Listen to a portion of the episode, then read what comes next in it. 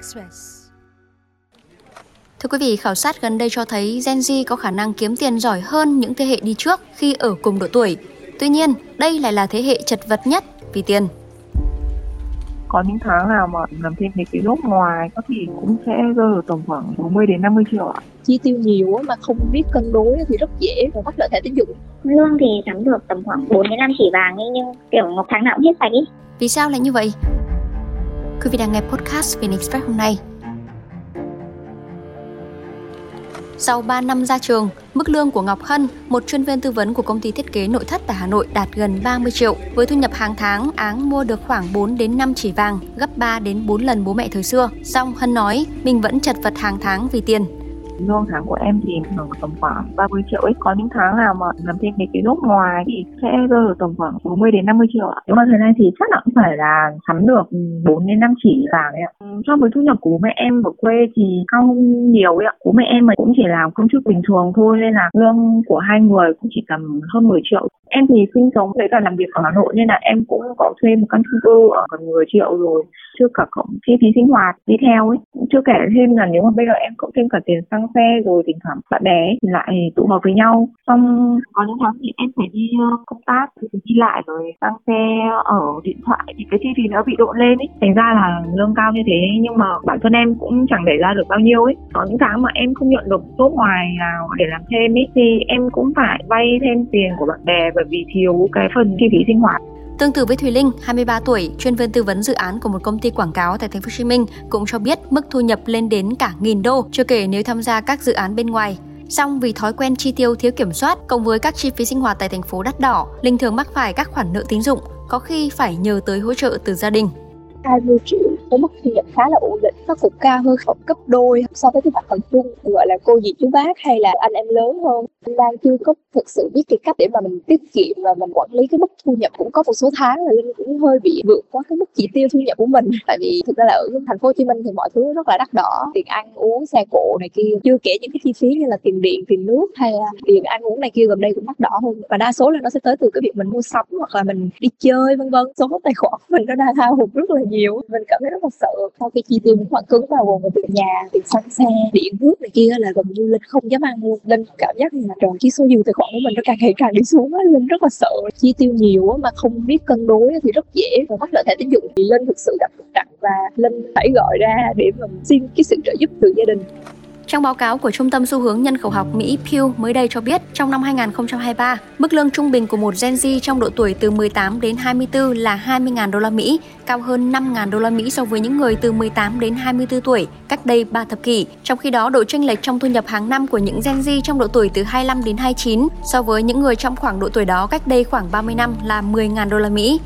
Pew cũng cho biết khoảng 70% người trưởng thành trong độ tuổi từ 25 đến 29 có công việc toàn thời gian vào năm 2023. Trong khi đó, con số này là 65% với những người cùng độ tuổi ở 3 thập kỷ trước. Dù kiếm tiền tốt hơn, tỷ lệ thất nghiệp cũng thấp hơn, nhưng Gen Z lại đang nợ nhiều hơn cha mẹ mình khi ở cùng độ tuổi.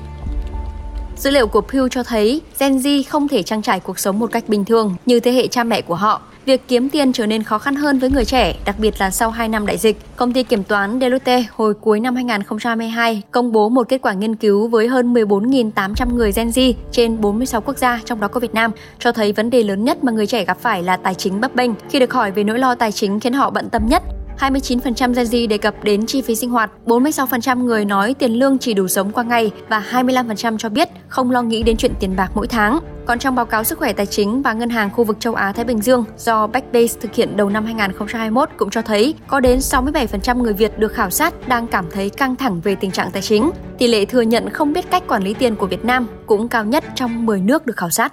Ông Ngô Thành Huấn, giám đốc vận hành đơn vị tư vấn tài chính cá nhân FIDT cho biết, thói quen tiêu xài của người trẻ hiện nay hoang phí hơn những thế hệ trước người trẻ hiện nay thì chi tiêu cái tỷ trọng về mặt phân bổ thu nhập á, thì cái mức dành cho chi tiêu thì đang cao hơn rất là nhiều, từ chi tiêu thiết yếu cho tới chi tiêu hưởng thụ như là du lịch mua sắm. Nếu như trước đây thế hệ trước á, thì vì cuộc sống khó khăn nên tỷ lệ tiết kiệm của người dân thông thường á, thì đâu đó cũng phải từ 30 tới 50 phần trăm, tức là làm ra được 10 đồng, tiết kiệm 5 đồng. Nhưng mà thế hệ hiện nay thì rất là khó nha. Ví dụ như thông thường với mức thu nhập mà dưới 40 triệu thì các bạn trẻ dưới 30 tuổi á, thì thông thường tôi thấy chỉ tiết kiệm được khoảng 20 phần trăm là nhiều thì khi mà kinh tế khá hơn á, thì các gia đình cũng thoải mái hơn trong chi tiêu. Rồi thế hệ Gen Z hiện nay thường sinh ra trong các gia đình là có hai ba anh chị em thôi nên được bố mẹ đầu tư rất là chu đáo. Và vì các bạn quen với một mức phí sinh hoạt tốt là cái điều nó dễ hiểu. Và bên cạnh đó thì ngày nay thì có quá nhiều cám dỗ so với trước mua sắm nè tiệc tùng nè bạn bè nè. Gần đây thì ví dụ như là bỏ tiền mua vé ca nhạc cho các idol của mình nữa nhiều khi bằng cả một tháng lương đúng không ạ? Thì mọi thứ càng ngày càng tiện lợi giá cả thì cạnh tranh với sự phát triển của thương mại điện tử. Cho nên cái việc các bạn chi tiêu nhiều là chuyện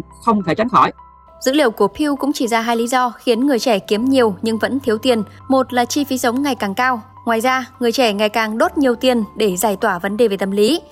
Tuấn Công, 24 tuổi, một kiến trúc sư tại Đà Nẵng, sau 3 năm ra trường, kiếm được hàng nghìn đô nhờ công việc chính và các dự án bên ngoài. Song với thu nhập hàng tháng này, Công đốt vào thú vui để xả stress sau 3 năm ra trường, vậy có thêm một vài khoản thu nhập ngoài là em làm mấy cái job ở ngoài. Nếu mà tính ra tiền đô thì cũng gần một nghìn đô. Công việc chính của em là làm ở công ty, nhận lương hàng tháng. Một số công việc ở ngoài như là, ví dụ như là công tác với các cái đơn vị thiết kế khác, như UK hoặc là ở Nhật. Là mình vẽ những cái bằng vẽ 3D cho họ, hoặc mình triển khai bằng vẽ kỹ thuật cho họ, thì họ sẽ trả lương thêm tháng với cái mức thu nhập lớn gấp ba của bố mẹ. Em nhận ra là khi mà mình bắt đầu có cái nguồn thu nhập nó cao hơn thì cái trách nhiệm về lại là khối lượng công việc của mình sẽ giải quyết ngay một nhiều hơn. Nhưng mà cái khoảng thời gian vẫn luôn có hạn. Thì sẽ đánh đổi lại. Thứ nhất là sức khỏe. Thứ hai là giấc ngủ của mình cũng ảnh hưởng đến sức khỏe tinh thần. Thì mình lại lo lắng nhiều hơn. Em hay bị chảy mũi tay thì em có đi khám tổng quát thì họ mới bảo là rối loạn thần kinh ngoài biên do lo âu và mất ngủ thời gian dài và căng thẳng khi mà em quá stress thì em tìm đến cái bộ môn đạp xe.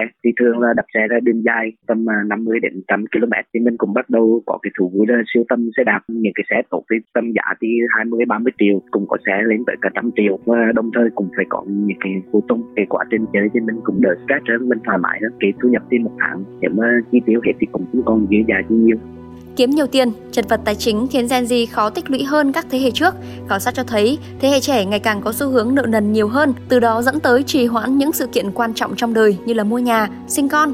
Nghiên cứu của Pew cho thấy 57% người trưởng thành trong độ tuổi từ 18 đến 24 đang sống với cha mẹ để cắt giảm chi phí sinh hoạt. Mong mua được nhà ở Hà Nội, nhưng chi phí sinh hoạt không đáng đáng nổi.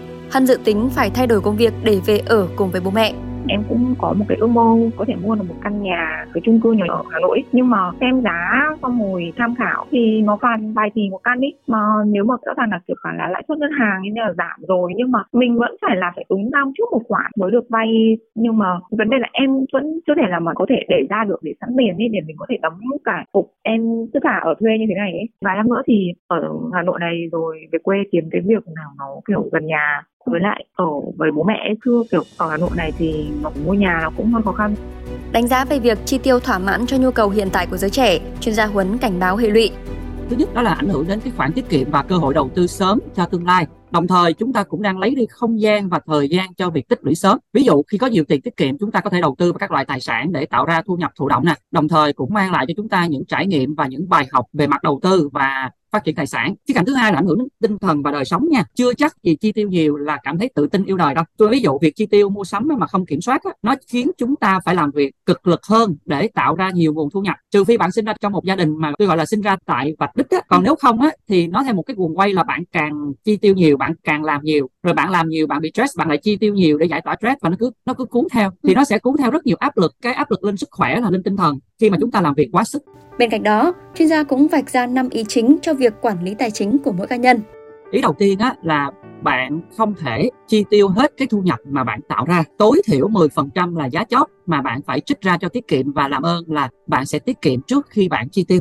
Ý thứ hai đó là bảo vệ tài chính cho bản thân và người phụ thuộc của bạn á trước những biến cố và rủi ro là việc cần ưu tiên càng sớm càng tốt. Thứ ba, sau khi tiết kiệm và tích lũy được đều đặn á, và có kỷ luật á, thì làm ơn giúp là chúng ta tìm hiểu các kiến thức và thông tin về các kênh đầu tư tài sản khác nhau. Và nhớ là chúng ta tiếp cận kiến thức và thông tin trước đã nha và chúng ta nên làm nó càng sớm càng tốt. Vì rõ ràng nha, về mặt logic là những bài học thất bại sớm bao giờ nó cũng rẻ tiền hơn là khi đã có tài sản lớn. Chúng ta thất bại với một đầu tư, một cái bất động sản 500 triệu nó vẫn nhẹ nhàng hơn so với chúng ta thất bại khi đầu tư một bất động sản 5 tỷ. Cái thứ tư đó là chúng ta cần xây dựng một kế hoạch tài chính để mà chúng ta cân nhắc tất cả những cái khía cạnh khi mà ra một quyết định tài chính, quyết định về vay, về đầu tư, về mua bảo hiểm, về chi tiêu thì bạn sẽ cần xem xét tất cả những cái khía cạnh nó ảnh hưởng đến quyết định này. Ý cuối cùng đó là chúng ta sẽ luôn cần một cái kế hoạch mà chúng ta lập ra và điều chỉnh để có những cái phương án nó phù hợp hơn.